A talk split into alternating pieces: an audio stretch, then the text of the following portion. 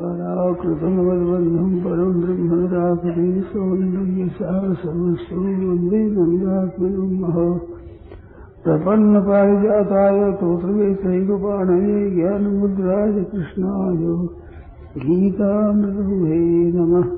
वसुदेवसुतम् देवम् कंसचाणूरमर्दनम् दयदेवकी परमानन्दम् कृष्णौ वंदे जगद्गुरुम् वनश्रीविभूषितकरान्नवनीराभात् पीताम्बरारनुरगन्वफलाधरोष्ठात् पूर्णेन्दुसुन्दरमुखादरविन्दनेत्रात् कृष्णात् परम् किमपि तत्त्वमहं न जाने। हरिः ओम् नमो परमात्मने नमस्ते गोविन्दाय नमो नमः।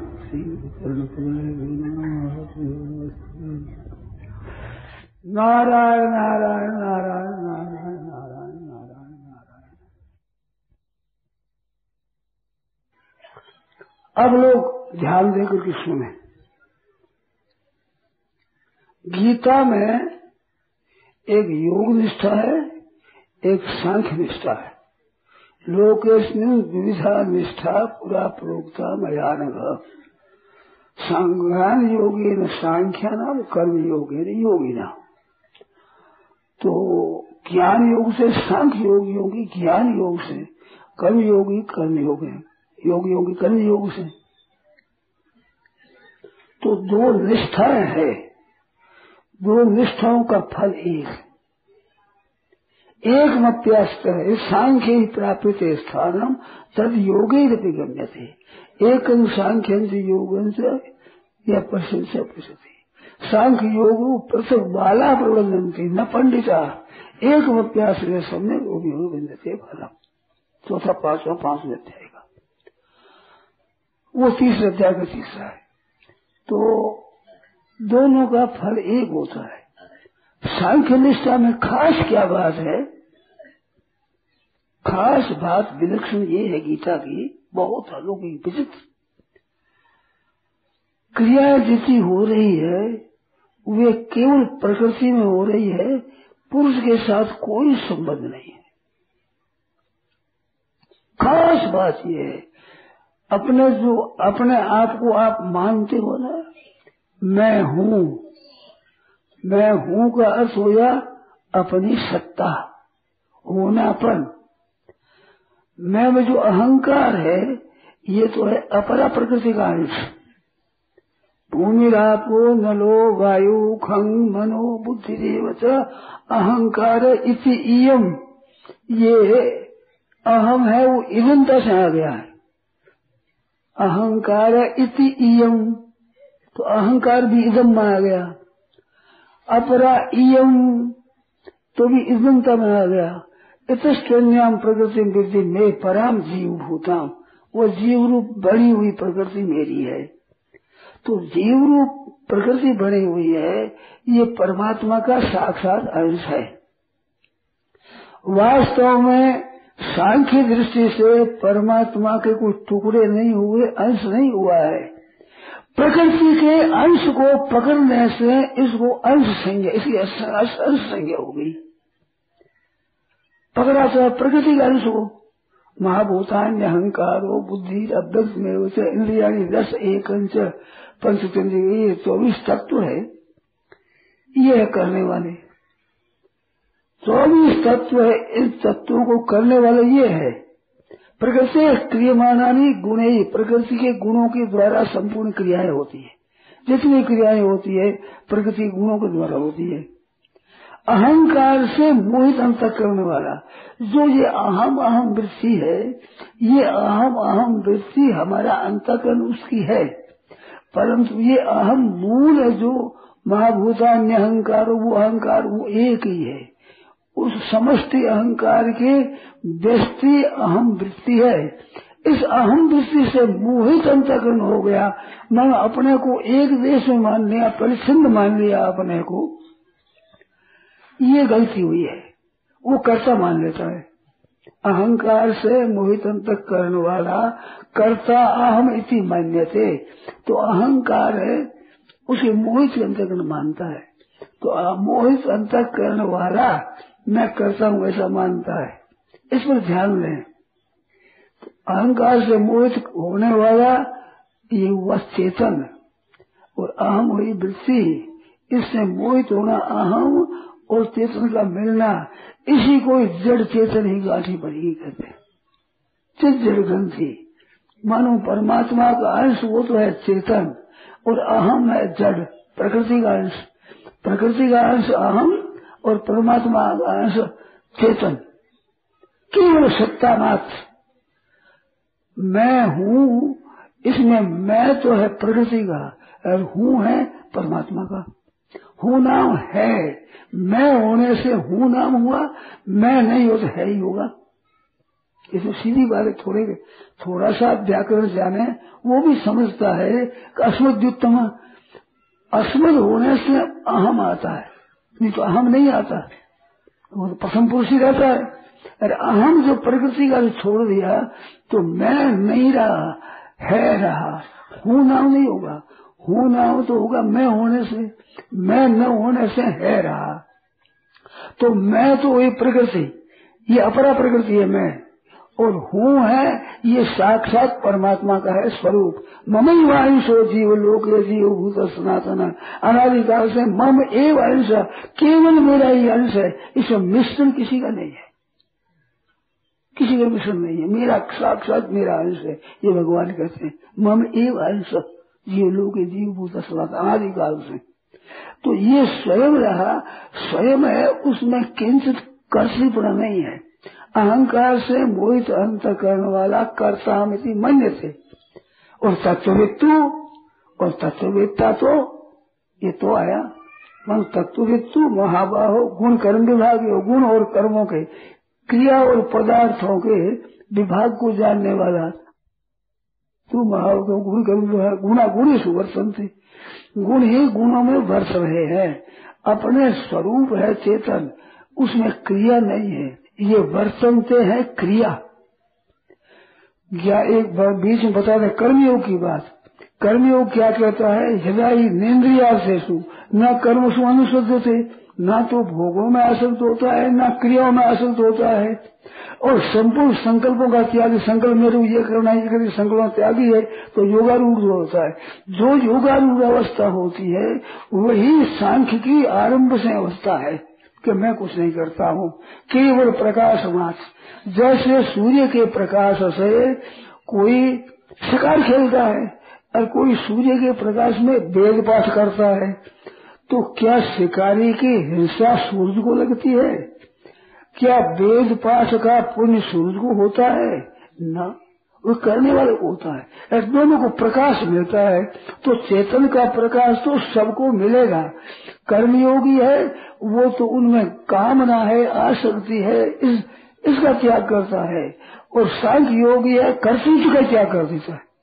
मूल में नहीं, वो किंचित करो में थी युग तो मन ये तत्वित किंचित मात्र मैं करता नहीं हूँ अपने में अकर्तापन अभोगतापन स्वतः जानता है कर्ता भोगता है संसार वेदांत में यही होता कर्ता भोगता संसार कर्ता भोगता संसार है तो कर्ता भोगता प्रकृतिपन है अपने में कर्तापन नहीं है भोगतापन भी नहीं है तो कर्तापन को हटाना काम संघ योग का और भोगतापन का संबंध हटाना कर्म योग का तो दोनों मता दोनों दोनों हो जाते हैं वो कामना मिटने से कर्षित मिट जाता है कर्षित मिटने से कामना मिट जाती है।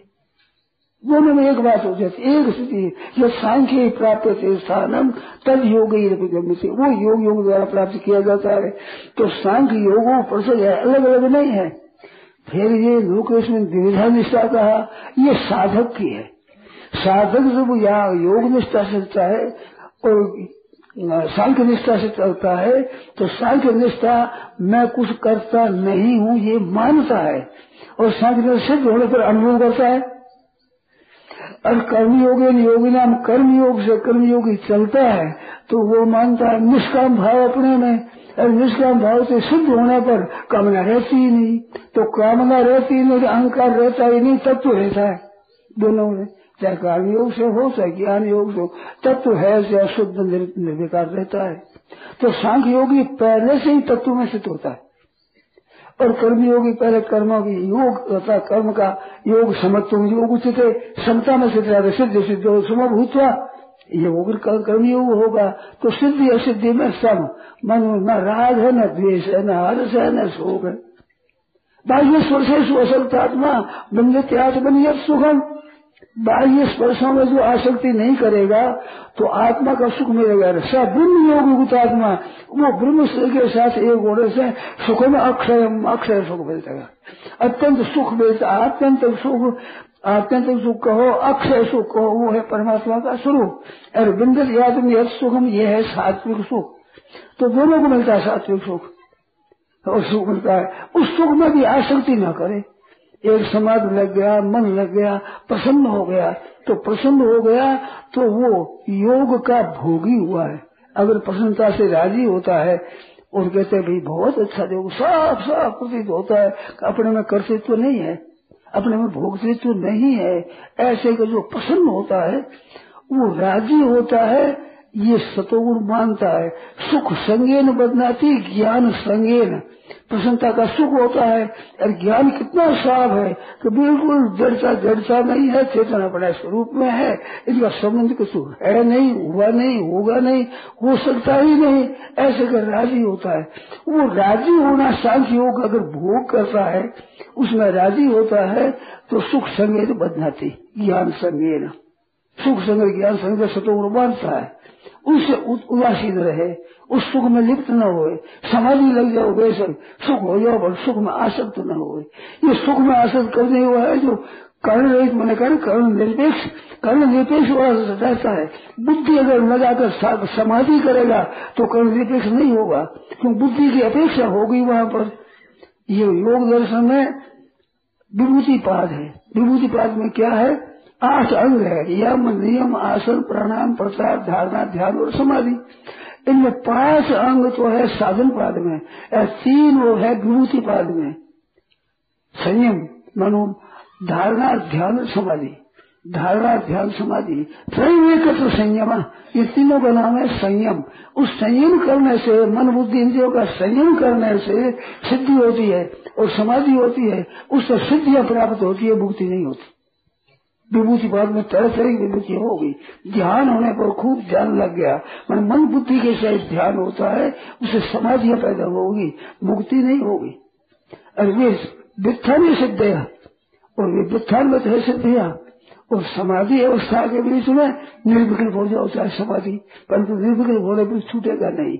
ये मन बुद्धि के साथ संबंध रहने से तो समाधि का उपभोग होता है। तो भोग में फंस जाएगा तो गुणातीत नहीं होगा। तो ये समता का भोग भी न करे। समता की उपेक्षा उदासीन उदासीन वदासीन गुड़ी न विचार लेते उदासीन वदासीन रहे। बड़ी शांति बहुत आनंद विलक्षण, परंतु उसका भोग न करे, मानो राज़ी न हो। उस एकाग्रता में, शांति में, समाधि में अगर राज़ी होगा तो सुख संगे ज्ञान संगे में बदना बन जाएगा। राज़ी नहीं होगा तो हो जाए तो कर्म निरपेक्ष वाला राज़ी नहीं होगा। कर्म सापेक्ष मन बुद्धि लगा कर संयम करेगा मान धारणा ध्यान समाधि करेगा तो वो लिप्त हो जाएगा। उसमें सिद्धियाँ पैदा हो जाएगी। सिद्धियों में लग जाए उठ जाएगा, फिर जन्म जन्म चला जाएगा। इस वास्ते इनकी अपेक्षा न रखी कर्णों की। किंतु अपने स्वरूप में सिर्फ़ शांति से रहे तो शांति जो मिलती है त्याग से प्रजाति यदा कामान सर्वान, कर्मयोगी की बात है। ये प्रजाति यदा कामान सर्वान पार्थ मनोगतान, आत्मनि एवं आत्मना तुष्ट। सिद्ध प्रज्ञ दोष थी केवल अपने अपने आप से ही संतुष्ट है। जीवंत सुखो अंतराराम स्पर्श ज्योति सहयोगी, ब्रह्म निर्माण ब्रह्म भूतोदि गति ये सांख्य योगी की बात है। जीवंत सुखो अंतराराम अंतर ज्योति। वो ब्रह्म निर्वाण प्राप्त हो जाता है। ये ब्रह्म भूत होकर के ब्रह्म रूप होकर के, सांख्य योगी ब्रह्म भूत होकर के होता है, वो समता को लेकर होता है। कि नहीं निंदिया से न कर्म अनुसर थे हासिल ही न करता तो वो योगारूढ़ हो जाता है, समता में सिद्ध हो जाता है। योग क्या है? सांख्य दृष्टि से यही तीर्थ सर्ग, ये सांग साम्य स्थितंग माना जिन पुरुषों का साम्यावस्था में मन स्थित हो गया, मन में समता है। न राग है, न द्वेष है, न हर्ष है, न शोक है। कि महाराज, ये तो बड़ी मुश्किल है। राग द्वेष तो होते हैं इंद्रिय से इंद्रिय से राग द्वेष व्यवस्थित हो। तो व्यवस्थित है ये। व्यवस्थित का अर्थ, अनुकूलता को लेकर राग होता है। और प्रतिकूल में देश रागानुषयी सुखम देशानुषयी दुखम है। तो देश देश और राग को लेकर सुख दुख होते हैं। राग द्वेष नहीं हो तो शांति रहती है, पर वह शांति में रमण नहीं करना है। यदा ही नेन्द्रिया से, न अनुसर्जते आसक्ति करेगा, रमण करेगा, तुम्हें अटक जाएगा। इस बात रमण नहीं करे, किंतु तटस्थ रहे। अपने स्वरूप में न समाधि है, न व्युत्थान है। उसमें न एकाग्रता है, न चंचलता है। एकाग्रता, चंचलता अंतकरण में रही। प्रकृति में रही है। अपने स्वरूप कहाँ एकाग्रता है, कहाँ चंचलता है, इसमें है ही नहीं। तो गुना गुणेश वर्तन थे। कर्षित तो अपने में नहीं है। सांख्य योगी के लिए खास बात है कि क्रियाओं में कभी कर्ता अपने को न बनावे। किसी क्रिया का कर्ता बन जाता है तो वहाँ फंस जाता है। कर्ता के ऊपर फिर कर्म आसक्ति हो जाएगी, कामना हो जाएगी लागू हो जाएगा। तो विभूति पाद सब ही कर्तृत्व अभिमान रहने से होता है। कर्तृत्व अभिमान में विभूति नहीं होगी सीधी मुक्ति होगी। निर्वाण प्रकरण आगाड़ी सुनिए तो ये निदाई नींद न कर्म स्वामी कर्मी होगी और यही तेज सर्ग ईशान सामने स्थित मैंने सांख्य होगी। मानो एक तटस्थ है। निर्दोष अभी सगम ब्रह्म। अपने अंतर्गम साग है न देश है। एक बात और समझ लो कि राग द्वेष हो जाए तो ये दोषी नहीं है। राग द्वेष हो जाने से जो सुखी दुखी होता है, वो फंसना है। न प्रवेशित प्रियम प्राप्य, नो द्विजेत प्राप्ति से अप्रियम सांख्य योगी को चाहिए कि प्रिय की प्राप्ति करके हर्षित न हो गए न उदित प्राप्ति चाप्रिय अप्रियम प्राप्त, अप्रिय को प्राप्त करके उद्विग्न नहीं हो ये संसार के प्रति हो शरीर के अनुकूल प्रतिकूल, मन के अनुकूल प्रतिकूल, बुद्धि के अनुकूल प्रतिकूल, इंद्रियों के अनुकूल प्रतिकूल, और अपना जो सिद्धांत है, चाहे ज्ञान का हो, या कर्म का हो, उस सिद्धांत के अनुकूल प्रतिकूल, सांख्य योगी को, सांख्य योगी बात ज्ञान की अच्छी लगेगी कर्मयोगी फालतू मालूम देगी तो ये सिद्धांत को लेकर लागत द्वेष है। सांख्य में, ऐसे भक्ति करने वालों को ज्ञान अच्छा नहीं लगता। तो भक्ति में राग है और ज्ञान में द्वेष है। ये राग और द्वेष जगह जगह अनुकूलता प्रतिकूल गए। तो शरीर की अनुकूलता प्रतिकूलता इंद्रियों की अनुकूलता, प्रतिकूलता, मान्यता की अनुकूलता, प्रतिकूलता और शास्त्रों की अनुकूलता, प्रतिकूलता, द्वैत की और अद्वैत की अनुकूलता। द्वैत के अनुकूल, द्वैत अच्छा लगेगा। उनका ज्ञानी होगी, भक्ति होगी होगी और सांख्य योगों को अद्वैत अच्छा लगेगा। तो ये सिद्धांत को लेकर अनुकूलता प्रतिकूलता है। इसमें राग द्वेष, ये ठीक है, ये ठीक है। मौज करो, फिर बंधन ही होगा। फिर बंधन होगा ही। बंधन से बच नहीं सकता। तो इसमें ना राग करे, ना द्वेष करे। किसी तरह से ही राग द्वेष रहित होकर स्थित रहे। तो राग द्वेष हो जाते हैं। इसमें एक बारीक बात है, साधकों के लिए बड़ी काम की। वो सुनो आप, कृपा करके। अच्छी स्थिति रहे, उसमें अच्छापन मालूम देता, राग होता है। यदि बुरी स्थिति रहे, उसमें बुरा मालूम होता है। तो बुरा और भला मालूम दोष नहीं है। अच्छा पड़े में सुख भोगना और बुरे में द्वेष करना, ये बंधन का कारण है।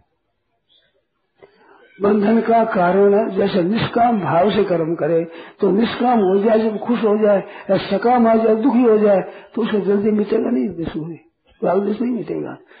दुख क्या है? निष्काम अपने को, निष्काम तो स्वतः स्वरूप में है और कामना तो केवल प्रकृति के संबंध से है। तो वो प्रकृति संसार का संबंध मानता कर्म योगी और ज्ञान योगी मानता प्रकृति का प्रकृति के संबंध से है। वो फल शक्तो निबुद्ध थे, कर्म योगी। और वो अपने स्वरूप में विशिष्ट हो जाता है कर्षित तो मान लेता तो फंस जाता है। तो न फल की इच्छा है, न कर्म की, तब योगारूढ़ अवस्था हो जाती है, दोनों की। तो सांख्य योगी के ये सदा धारणा दृढ़ रहती है स्वतंत्र स्वाभाविक। चाहे वो भजन ध्यान करे, चाहे जब ध्यान करे, चाहे समाधि लगावे, चाहे व्यवहार करे। व्यवहार करते हुए भी नहीं वो किंचित करो में युक्त तत्व तेरा क्रिया बताइए। पश्चन शरण स्वसन जगन आसनन गसन स्वपन, स्वसन प्रपन ग्रहण उन्मिशन निमिशन अभी। ये इंद्रिया इंद्रिया से वर्तन थे स्थूल सूक्ष्म और कारण सुसुप्ति है, वो कारण शरीर की है। चिंतन है ध्यान है ये सूक्ष्म शरीर का है। और क्रिया होना, करना, ये सूर्य शरीर का है। इन क्रियाओं में अपने कोई मतलब नहीं। ये सब प्रकृति का है। हमारा नहीं है। है ही नहीं हमारा। स्वयं में न क्रिया है, न पदार्थ है। उस उपचन माया है, केवल चैतन्यता। तो उस चैतन्यता में अपनी स्थिति है। राग द्वेष हो जाए तो द्वेष में राज़ी नाराज़ न होने, ये है, राज़ी नाराज़ होना फंसता है। इंद्रिय से इंद्रिय से राग, द्वेष व्यवस्थित हो तयोर न भस्मागत छेद इनके वशीभूत कर्म होगी तो फंसे नहीं, ज्ञान योगी, भक्ति योगी कोई भी। ये राग द्वेष में फंस गया, मानो राज़ी नाराज़ हो गया तो फंस गया। आज तो ध्यान बहुत अच्छा लगा राज़ी हो गया, भोग किया, वो योग का भोग है। सर्वथा संसार से अहित होकर एकाग्रता के भोग में लग गया तो योग का भोग होगा, योग सिद्धि नहीं होगी। भोग हो जाएगा, वही पतन हो जाएगा। चाहे वो विषयों का भोग हो, चाहे धनवत्ता का भोग हो, चाहे अभिमान का भोग हो, अभिमान जन भी सुख होता है। शब्द स्पर्श, रूप रस, गंध का सुख होता है, मान का सुख होता है आदर का सुख होता है, बड़ाई का सुख होता है, लोग अच्छा कहते हैं, वो सुख होता है। इस सुख में अगर राज़ी हो जाए तो फंस जाएगा। और इसके सिवाय भोग नहीं मिले, मान नहीं मिला, आदर नहीं मिला, निंदा हो गई, निरादर हो गया, उससे दुखी हो गया तो फंस जाएगा। न सुखी होना, न दुखी होना है। ऐसे एकाग्रता हो जाए तो सुखी नहीं होना है। एकाग्रता न हो जाए तो दुखी नहीं होना है। ये तो प्रकृति में हो रहा है, अपने क्या संबंध इनके साथ? ये तो प्रकृति में अनुकूलता प्रकृति हो रही है। अंतकरण में हो रही है। अपने में कुछ है ही नहीं। मैं तो कहूँ, विषयों का चिंतन भी हो जाए और कहीं उनका भोग भी हो जाए, परंतु राज़ी नहीं हो जो हर्ष न ले, कुछ बिगाड़ नहीं करेगा आपको। इतनी एक सावधानी रखनी है कि ये सुख नहीं है, ये शांति नहीं है। ये तो नकली चीज़ है, प्रकृति के संबंध से है। प्रकृति से अतीत अपना स्वरूप है। शांति योगी ये समझा कि मेरा कुछ भी नहीं करता हूँ क्रियाएँ, सब क्रियाएँ, नान्य उड़े भय करता रहूँ इजादिष्टान जिस काल में गुरु के सिवाय करता नहीं मानता। कर्तापन अपने में, लेस मात्र भी नहीं है। लेस मात्र कर्तापन नहीं है। तो नहीं तो किंचित करो में थी और नान्य गुणे भी अन्य विशेष दोनों से, गुणों के सिवाय करता नहीं है, और गुण ही गुणों में भर रहे हैं, गुणों से क्रिया हो रही है, और गुण से तो नहीं, वो किंचित करो में, मैं कुछ भी नहीं करता हूँ। तो स्वरूप में कुछ भी नहीं करता है। कितना एक सुंदर बात कही है। अनादित्वात, निर्गुणत्वात, परमात्मा अयम अव्यय। अयम ये परमात्मा है, अविनाशी है। अनादि होने से तो अनादि तो प्रकृति पुरुषों विधि नादि, उभाव अभी दोनों ही अनादि है। पर अनादि होकर के निर्गुणत्वात प्रकृति निर्गुण नहीं है। सत्वम हृदय गुणा प्रकृति संभवा। ये प्रकृति से उत्पन्न होते हैं। प्रकृति में गुण रहते हैं। प्रकृति ऐसे गुण नहीं है। निर्गुण परमात्मा में अध्यय शरीर स्थोप कौन थे न करो न लिप्यते। आपके बोझ नहीं हुआ। अभी समाधि बहस नहीं हुई। वैसा अनुभव अपना नहीं हुआ। शरीर में स्थित है तो भी स्वरूप कर्ता भोगता नहीं। है शरीर स्थोप कौन थे न कभी न लिप्य थे। न करोति में कर्ता नहीं है, न लिप्य थे भोगता नहीं है। यदा ही वेन्द्रियार्थे न कर्म सु अनुसिद्ध थे और यश नाहंकृत भाव ये बुद्धि यश न लिप्य थे अहंकृत भाव नहीं है अपने में। क्रियाओं में हो रही प्रकृति से हो रही है। अपना अहंकृत भाव नहीं है। और बुद्धि में लेप नहीं, आसक्ति नहीं है। दुनिया मात्र को मार डाले, एक साथ न मारता है न पाप लगता। है ये पाप लगता है राग द्वेष से। इसमें फंस जाने से अच्छा और मंदा मानने से, राज़ी और नाराज़ होने से पुण्य लगता है। उसे फंसता है। तो जिसके अहंकृत भाव नहीं, बुद्धि में लेप नहीं, राग भी नहीं गई हुई तो दुनिया संपूर्ण को एक साथ मार डाले तो न मारता है, न बंधता है। गंगा जी का जल है। इससे कई खेतियाँ हो गई, कई गऊ पी गई, कई ब्राह्मण स्नान कर गए, कई ब्राह्मणों का, खेती ब्राह्मणों का सब अनुष्ठान हो गया। और गाया बह गई, और ब्राह्मण बह गया, मर गया तो गंगा जी को पाप पुण्य लगेगा क्या? मैं पार लगाने पर क्यों नहीं लगेगा कि गंगा जी में है ही नहीं कि इन गायों को मार दूँ, इन ब्राह्मणों को मार दूँ, ये वो है ही नहीं। और इनको तार दूँ, इनको ठीक कर दूँ, खेती ठीक कर दूँ, सब दुनिया ठीक हो जाए, ये है ही नहीं। तो उसे न पाप लगता न पुण्य लगता ऐसे ज्ञानी महात्मा तत्व की है, शांति निष्ठा वाले हैं। उनसे कोई हो भी जाए भूल, करना नहीं चाहिए कभी। इसका अर्थ ये नहीं चाहे जो करो, पर गीता में कहा है, सर्वथा वर्तमान हो भी सहयोगी, न पुनरावृत्ति।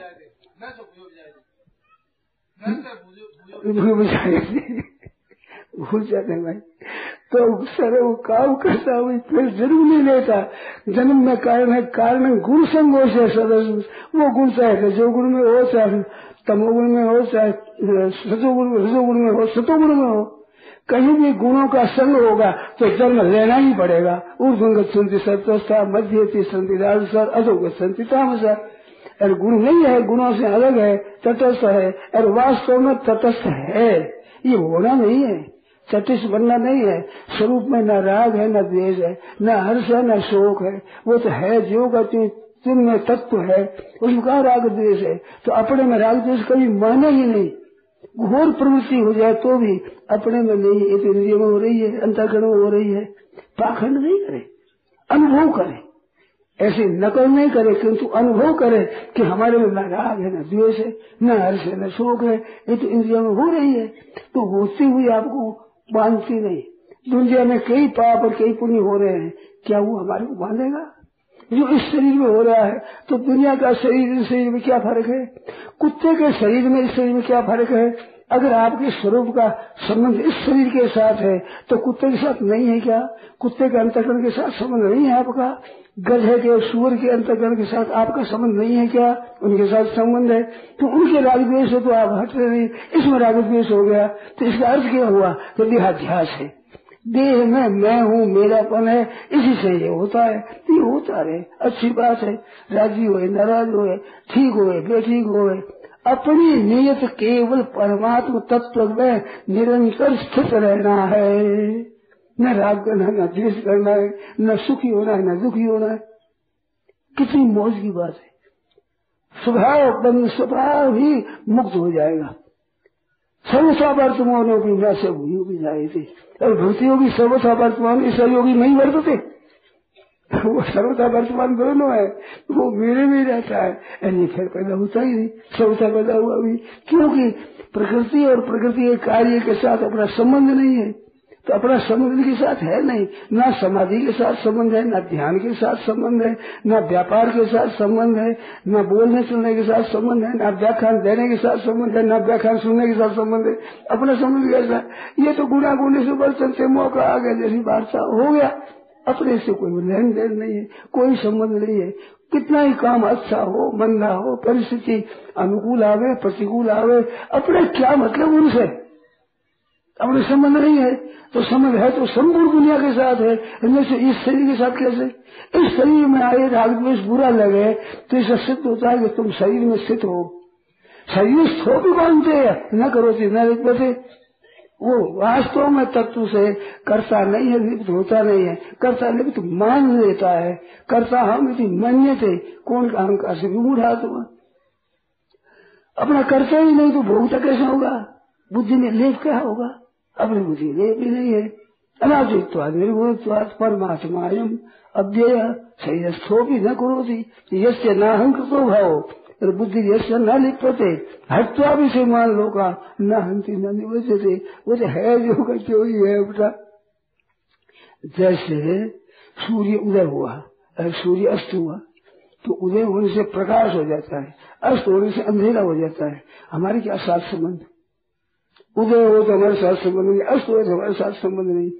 वर्षा आई वर्षा आई, वर्षा बंद हो गई, थोड़ी आई, ज़्यादा आई, बंद हो गई तो न वर्षा के आने के साथ हमारा संबंध है, न वर्षा के ज़्यादा के साथ संबंध है, न कमती के साथ संबंध है, न वर्षा बंद के साथ संबंध है। ये तो होता है गुणा गुणेशु वर्तन के हो रही है, उसमें राज़ी नाराज़ न हो हमारे मत का मांगने वाला आज आप राज़ी हो जाएँगे। और दूसरा मत मानता हम ज्ञान मार्गी है आप भक्ति मार्गी है क्योंकि तो भक्ति मार्ग ये भेदवादी, मतवादी की चीज़ है। ये है ना, ठीक नहीं है। इसका नाम है। ये नहीं हो, कुछ नहीं। भेदवादी हो, अभेदवादी हो मतलब क्या अपने अपने उससे मतलब नहीं है। न लेना है, न देना है। भेदवादी हो चाहे अभेदवादी हो, किसी वादी हो, अपने क्या मतलब है? ये बुरा लगता है, ये द्वेष है। और अभेदवादी अच्छे लगते ये राग है। ये राग द्वेष विचलित नहीं होना चाहिए किंचित मात्र भी न प्रिय प्रेम प्राप्त प्राप्त प्रियम अद्वैत सिद्धांत प्रिय लगता है, वो बात मुझे अच्छी लगती राग हुआ। और द्वैत सिद्धांत बुरा लगता है द्वेष हुआ। न प्रियम प्राप्त प्रशिष्ट न अप्रियम प्राप्त उद्विषेत, न हर्षण हो। गए अरे द्वैत वस्तु किए ये द्वैत वस्तु क्या है नहीं है तो? केवल पूर्ण हो रही है। या पूर्णा फूल फूल हो रही हो रही है, हो रही है। अपनी क्या मतलब? वृक्ष हल रहे हैं, सुधार हुआ कपड़ा हिल रहा है। तो क्या मतलब उसमें पानी पाप पुण्य पैदा होगा? वृक्ष हलने से पाप लग जाएगा? और फल गिर गया तो पुण्य हो जाएगा? गिरो गिरो। इन क्रियाओं से कोई अपना मतलब नहीं। क्रिया और पदार्थ से संबंध, व्यक्ति, वस्तु और अवस्था से संबंध है। यही बंधन है। अपने संबंध है ही नहीं। तटस्थ होकर गुणा गुणी वर्तन थे। तो सांख्य योगी गुण ही गुण में बरस रहे। इसी मतवा न सज्जते आश्रित करते ही नहीं किसी में। और प्रकृति से क्रिया माने केवल प्रकृति द्वारा क्रिया होती है। तो कहीं गुणा गुण सुवर्तन थे कहा, कहीं प्रकृति कर रही कहा, कहीं इंद्रिया इंद्रिया से वर्तन थे कहा कई पाँच हेतु बताए, अधिष्ठानम तथा कर्ता कर्ण से पृथक पृथक विविधा से पृथक श्रेष्ठ दैवन से पंचम शरीर, वांग, मन होगी शरीर से वाणी से मन। यथ कर्म प्रारंभ कर्म। शरीर, वाणी और मन, ये सब है, क्या हुआ इंद्रिया अंतकरण हुआ। संपूर्ण इंद्रिया अंतकरण। यदि प्रारंभ जो आरंभ करता है पंच ही तसेद पाँच हेतु अधिष्ठान कर्ता कर्म कर्म सब हो रहे विविध चेष्टा तो ये सब प्रकृति में हो रही है। अब प्रकृति में हो रही और प्रकृति में होते हुए हमारे क्या राग और क्या द्वेष हो, कहीं भी हो, चाहे इस शरीर के द्वारा हो, उस शरीर के द्वारा उस शरीर के द्वारा हो, है तो प्रकृति एक। तो प्रकृति द्वारा हो रही है। हमारी कुछ करता होता ही नहीं। हम करते है ही नहीं। कर्तव्य भाव है ही नहीं। होता रहे। तो मस्त रहता है अपने स्वरूप में सदैव। नहीं वो कुरुन न कार्य न करता है, न करवाता है। न करवाता है। इंद्रिया इंद्रिया से वर्षन थे। इंद्रिया से बस रही है अपना, सब कर रहा है। भोजन हो रहा है। अपने भोजन हो रहा है, बस हो रहा है। ऐसे ही भोजन पच रहा है, पच रहा है। करने में, भोजन करने में तो अहंकार करता है, और पचने में अहंकार नहीं करता है। मेरा इतना पचा लिया है, इतना पचाना बाकी है, ऐसा दिखता है। यंत्रों से कोई देख ले भले ही, पर जो पकाता हूँ, ये होता ही नहीं। ऐसे भोजन करता हूँ, इसमें भी ये गुणा गुण से जमते हैं। खुदा भी पासा प्राण से, मन से शोक मोह को शोक मन के मन में होते हैं।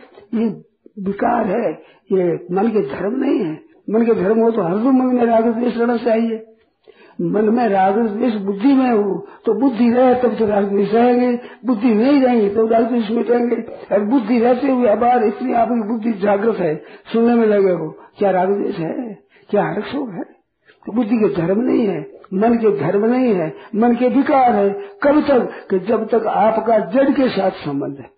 कर्ण के साथ संबंध है, कर्ता के साथ संबंध है, प्रकृति के साथ संबंध है, गुणों के साथ संबंध है, तब तक आत्म कर्म है। आत्म कर्म है नहीं, करता हम इसी मन्य से आपने माना है तो नहीं किंचित गो मिति युग तो मन्य मान्यता को मान्यता से हटावे तो हमारे में कर्तव्य तो पढ़ नहीं है। ऐसा हटा तो इंडिया इसी धार्य नहीं। किंचित करो मैं कुछ करता हूँ ही नहीं।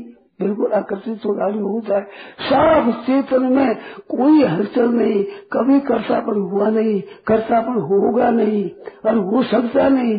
अब कर्म निर्देश के मैं कर्षित नहीं है तो कर्म कहाँ रहेगा? मुख्य तो करता है, स्वतंत्र करता क्रियायाम स्वातंत्र विभुष होता करता है, और साधक तो हम कर्म करता भी नहीं तो कर्म कैसे रहेगा? कर्म कैसे रहेगा? संप्रदान कैसे होगा अप्रदान कैसे होगा? अधिकरण कैसे होगा? कर्ता पड़ी घट गया, खत्म हो गया तो सबसे मुख्य करता है, वो कर्तापण नहीं है। तो क्या है? चेतन है स्वभाव है, जो का जो रहता है। उसमें कोई फ़र्क नहीं पड़ता, कोई परिवर्तन नहीं होता, है जो है तो उस तत्व का अनुभव होता है सांख्य होगी। सांख्य योग ऐसा अनुभव करे। इसलिए एक बताऊँगा और बात, ध्यान देने की। साधक को चाहिए, कभी करते तो भाव आ जाए। कभी भोगते भाव आ जाए तो समझे कि ये इंद्रियों के अंतर्गण के संबंध से है। वो संबंध मैंने पहले माना है, उस संस्कार से है। हमारे में नहीं है। बिल्कुल सत्य है। शरीर स्थो भी मानते न करोती। सही में स्थित हुआ भी सही में स्थित है। कसाई जैसा पुरुष वो भी सही में स्थित है। तो न करो तो न देखे तो वो शुरू तो वैसा का वैसा है। जैसा तत्व के जीवन मुक्त का है, उसमें और कसाई के हाथों में फ़र्क नहीं है। आदमी वही है। वो कसाई पढ़ में लिप्त हुआ है। वो अपने ज्ञान में, क्रिया में, पदार्थों में, भोगों में, अवस्थाओं में कोई लिप्त नहीं। चाहे ज्ञान अवस्था हो, अज्ञान अवस्था हो, चाहे समाधि अवस्था हो, चाहे वित्थान अवस्था हो, कोई अवस्था हो क्या मतलब? अवस्थाओं संबंधी नहीं है। अवस्था से अतीत है गुरु से अतीत है, प्रकृति से अतीत है, उसे क्या फ़र्क पड़ता है? तो कभी हो भी जाए तो एक बात और बारे बताओ। अनादि काल से हम कर्म कर से आए हैं। उनमें राग द्वेष हो रहा है। वो राग द्वेष के संस्कार भीतर पड़े हैं, वे उद्बुद्ध होते हैं नष्ट होने के लिए। साधु को मानता है कि मेरे में राग द्वेष है भर चलता है। मेरे में राग है ही नहीं। ये राग द्वेष क्या है? ये तो नष्ट हो रहे हैं बेचारे। आप जो स्वरूप में स्थित होते हो तो ये राग द्वेष नष्ट होने के लिए उभरते हैं। तो उभरते हुए थोड़ा सा हंस जाना चाहिए। राग वो द्वेष वाह। ठीक है। मानो उनके साथ मिले नहीं, अपने में माने नहीं, हाय हाय एक देश क्यों हो गया? हाय हाय राग क्यों हो गया? वो क्या गया? हुआ है ही नहीं। केवल पहले के राज और देश के जो संस्कार है, वे उभरते हैं नष्ट होने के लिए। तो राज़ी हो जाएगी ठीक है। कृपा होगी भगवान की। भक्ति वाला कृपा मान लेगा और ज्ञान वाला गुणा गुण सुवर्तन की मान लेगा। तो योगी क्या है कि ये तो होता है स्वभाव है, संसार का अपना संबंध नहीं। हमारे राग है ही नहीं, किसी किसी जगह ही? ऐसे निर्लेप रहे। तो निर्लेप है, रहना नहीं है, निर्लेप बनना नहीं है। नहीं तो से कृतय करने से मतलब नहीं, न कृतय अकृतय से नहीं है। जीवन मुक्ति है सब, जीवन मुक्ति के लिए विद्युत संन्यास होता है। एक विविधिशा संन्यास होता है, एक विद्युत संन्यास होता है। संन्यास दो तरह का होता है। विविध संन्यास तत्व को जानने के लिए संन्यास श्रवण क्रिया, अब श्रवण मनन निर्देशन करेंगे संन्यास करके। वो विविधिशा संन्यास है। और विद्युत संन्यास के हमारे कुछ कर्तव्य नहीं है। विज्ञान उपबोध हो गया, अब संन्यास है। विद्युत संन्यास है। किस वास्ते? कहते अगाड़ी ऊँची भूमिका चढ़ने के लिए ये गलत है। ऊँची नीचे क्या होती है? ज्ञान की भूमिका होती है? भूमिका प्रकृति में होती है? और प्रकृति संत से ही शुभा था ज्ञान में शुभेच्छा क्या, प्रथमा प्रतियोगिता और दूसरिया ज्ञान शुभेच्छा सुविचारणा तनुमानसा सत्वापत्ति असंशक्ति पदार्थ भाव में सूर्य ये सात भूमिका है। ये भूमिका प्रकृति को लेकर के, स्वरूप को लेकर एक भी नहीं तूर्य क्या है उसको स्वरूप मानते हैं। तो तूर्य क्या प्रकृति के लिए विद्युत संन्यास करना फिर होगा, क्योंकि संसार विकसित होता है। अब विकसित दुनिया मात्र में हो रहा है उसका कोई ज्ञान है नहीं। एक में होता है ज्ञान होता है तो देहधारी हो गया, देहाभिमानी हो गया। अब कैसे जीवन मुक्ति करेगा? देहाधारी की जीवन मुक्ति होती है। ये देहाध्यासी है अपने है ही नहीं। पिंड छूट गया, सबसे ही आपसे आप ही, क्योंकि अपने में है नहीं। मिटाना नहीं है। मिटाना है वो तो उसको दृढ़ करना है। राग द्वेष को मिटाओगे कि ये मिटाना है तो मिटाना करोगे, पहले दृढ़ मानोगे तो मिटाओ नहीं अध्यारोप अध्यारोप अध्यारोप करो, फिर उसको मिटाओ। तो मिटाने में अध्यारोप को दृढ़ करना है। राग द्वेष को मिटाना, राग द्वेष को दृढ़ करना है। क्यों दृढ़ हुए? मैंने मिटाते क्या हो? आप में है तो मिटाते हो ना। तो इसको दृढ़ क्यों करे? है ही नहीं अपने में। खत्म हुआ पहले से ही। अपने कोई मतलब ही नहीं है। इन चीज़ों के साथ संबंध ही नहीं है। तो राग, द्वेष, हरक सो हो जाए तो कोई परवाह नहीं। नहीं हो जाए तो कोई नहीं। होते से कृषि न अर्थ, न अकृषि नहीं तो जीवन मुक्ति अकृषि न करने से, अलग होने से मतलब हुआ न सिद्ध। तो गीता के अनुसार सिद्ध नहीं है वो। क्योंकि न करने से मतलब है। नहीं होते से कृत्य न अर्थ, न अकृषि दर्शन। नशा से सर्वभूत प्राणियों किसी श्वास का समझ किसी के कभी हुआ नहीं, है नहीं, होगा नहीं, और समझ कभी हो ही सकता ही नहीं। ये प्रकृति का खेल है जो आप से आप हो रहा है, पर निरंतर हो रहा है। वर्षा हो रही है कभी हवा चल रही है कभी वायु चल रही है कभी ठंडी आ रही, कभी गर्मी आ रही। अब क्यों तो राज़ी नाराज़ हुए ये उड़ता तीर लेना। मारवाड़ी क्या उड़ता तीर। मन तीर रहा, सामने जाकर खड़ा है, तीर लग गया था तो उड़ता तीर क्यों लिया जाने दे। ये संसार तो उड़ता तीर है प्रकृति उड़ता तीर है, अपने में है ही नहीं। ये तो उड़ता तीर रहता है। तो हमारे ठीक हो गया सब हमारे घर में और तीर क्यों खाए भाई? बाठो साल मत क्यों मन है? मत फूट गयो मत फूटे काम किए। पशु साल फूटे गई अपने तो मतलब नहीं है, कोई पत्थर से मतलब है, कोई तीर से मतलब है, ना सुख से मतलब है, ना दुख से मतलब है, ना अच्छी वृत्तियों से मतलब है, ना बुरी वृत्तियों से मतलब है। अपने वृत्ति से अतीत तत्व में स्थित है, वह वृत्ति है ही नहीं, ना अच्छी है, ना बुरी है। न फिर प्राप्त मोदी जी प्राप्त सिर बुद्धि असमूढ़ ब्रह्मविद ब्रह्म स्थित ब्रह्म देखता है निरंतरी, वही ब्रह्म ज्ञानी है, वास्तव में।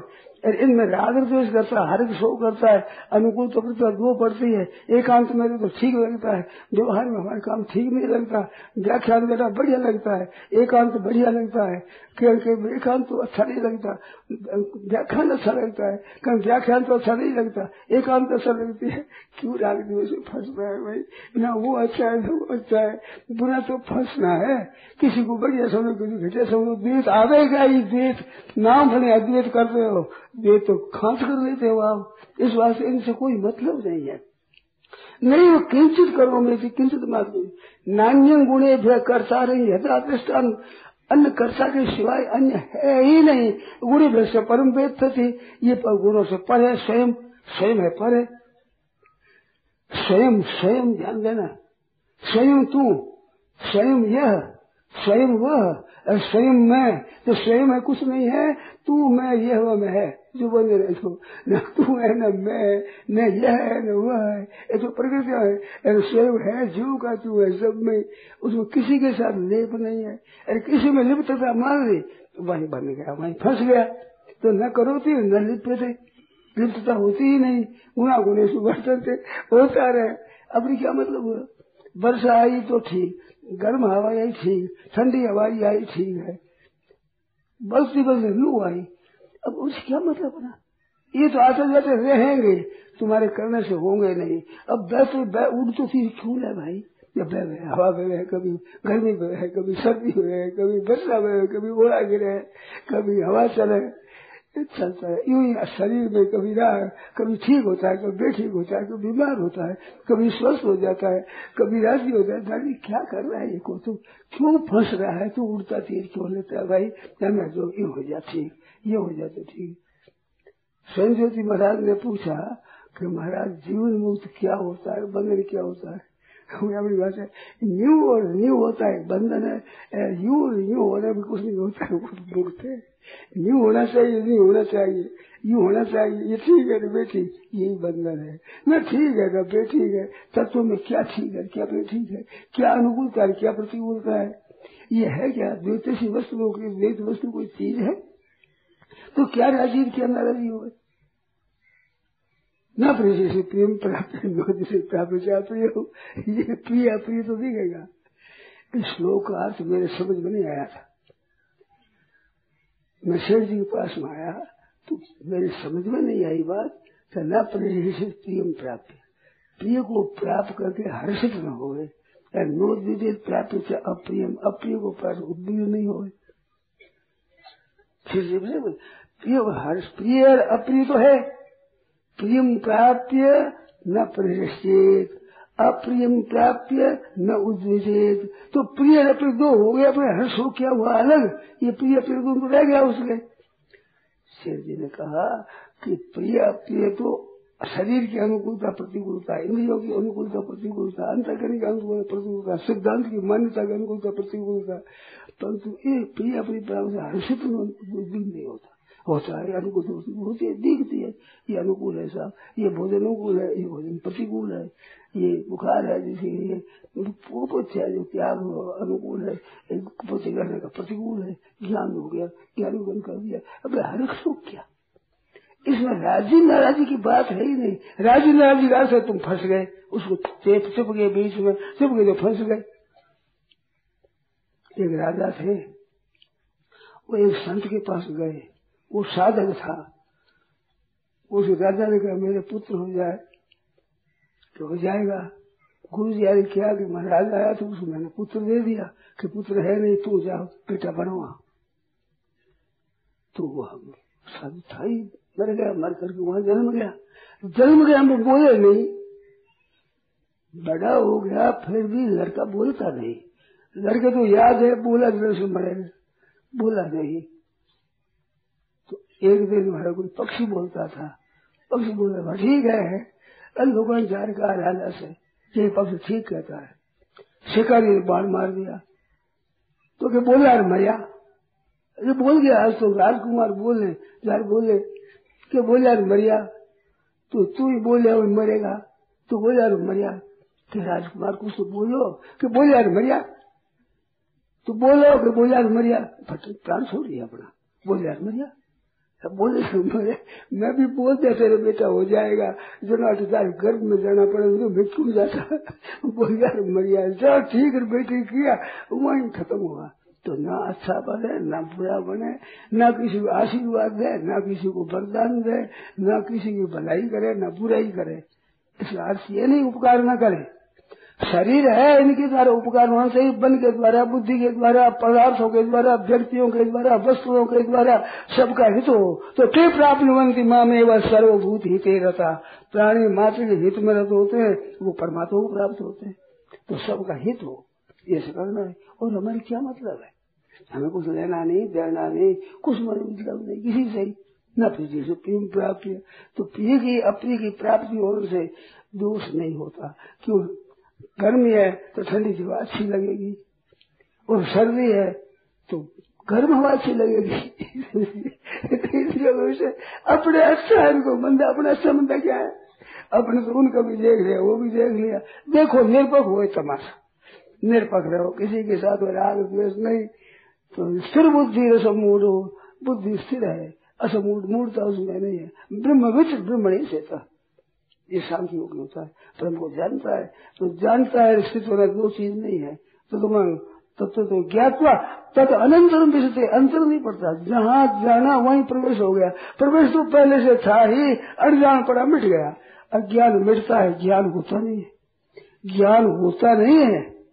यद्यपि ज्ञान की उत्पत्ति लिखी है, ज्ञान में उत्पत्ति थे पुरुषान क्षय पाप, ऐसे कर्म पाप कर्म क्षय से ज्ञान उत्पन्न होता है, उत्पन्न नहीं होता, अनुभव होता है।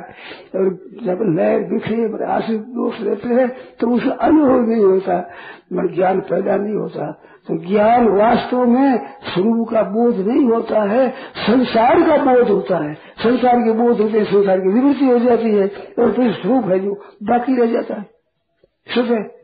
वो बोध बोध इसका नहीं होता, संसार का बोध होता है। तत्व का बोध होता नहीं है। अब भी मैं हूँ इनमें क्या संदेश है? होनापन तो स्वतः सिद्ध है। ये होगा नहीं। होगा संसार जो संसार बड़ा है। मैं मनुष्य हूँ, पशु हूँ, पक्षी हूँ, स्त्री हूँ, पुरुष हूँ, ये बड़ा हुआ। ये बनावटी बेटा मिटेगा। है उसको क्या मिटेगा, क्या बढ़ेगा तो ब्रह्म विध ब्रह्मणी स्थित स्वतः स्वरूप में स्थित है। ये सांख्य योगी की चाल है। वर्णन तो बहुत और भी हो सकता है, परंतु अब समय जवाब देता है। तो यहाँ कर देते हैं इनमें शंका जो बोलो आप, जो जो शंका हुई, वो बोलो।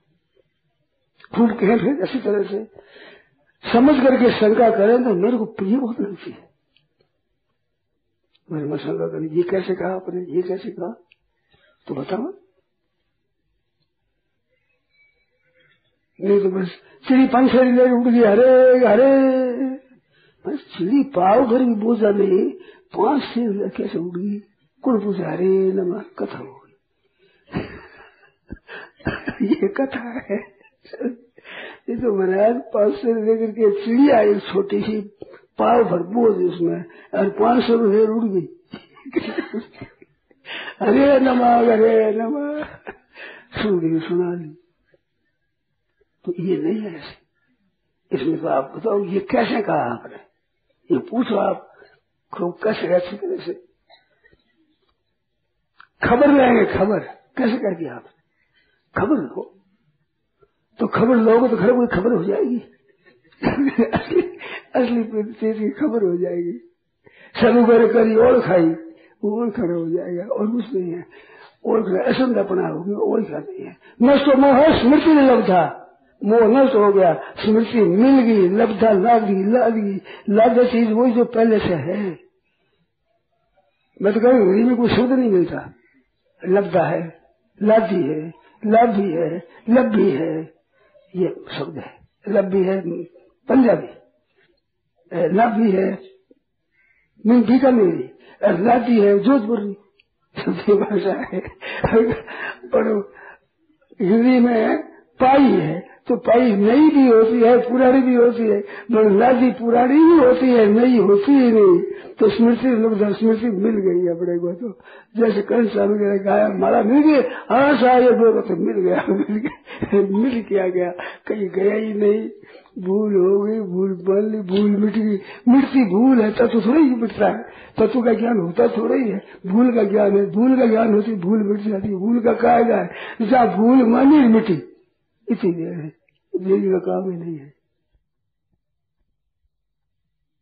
नारायण नारायण नारायण नारायण नारायण नारायण नारायण। अब हम सोए पाम पसार अब हम सोए पाम पसार मुंदी दृष्टि सहज सुख पाया। मुंदी दृष्टि सहज सुख पाया। बिसर गया संसार। संतो बिसर गया संसार। अब हम सोए पाम पसार। अब हम सोए पाम पसार बिसर गई चतुराई जग की, बिसर गया घर बार। बिसर गई चतुराई जग की, बिसर गया घर बार। ना कोई अपना दुश्मन दर से, ना कोई अपना दुश्मन दर से ना कोई अपना यार। अब हम सोए पाम पसार। अब हम सोए पाम पसार। हर सन शोकन, अस्तुति निंदा, मिथ्या रहान सार। हर सन शोकन अस्तुति निंदा मिथ्या रहान सार। खंडन मंडन रहान कुछ भी। खंडन मंडन रहान कुछ भी जीतन कोई हार संतो, जीतन कोई हार। अब हम सोए पान पसार, अब हम सोए पान पसार। मैं मेरा कर रहा न कोई, ना कोई नातेदार। मैं मेरा कर रहा न कोई, ना कोई नातेदार। छोटा बड़ा न निर्धन धनिया, छोटा बड़ा न निर्धन धनिया, भिक्षुक नादातार, संतो भिक्षुक नादातार अब हम सोए पाम पसार अब हम सोए पाम पसार देह भावना सकल बिलाई सुरतन रही संभार।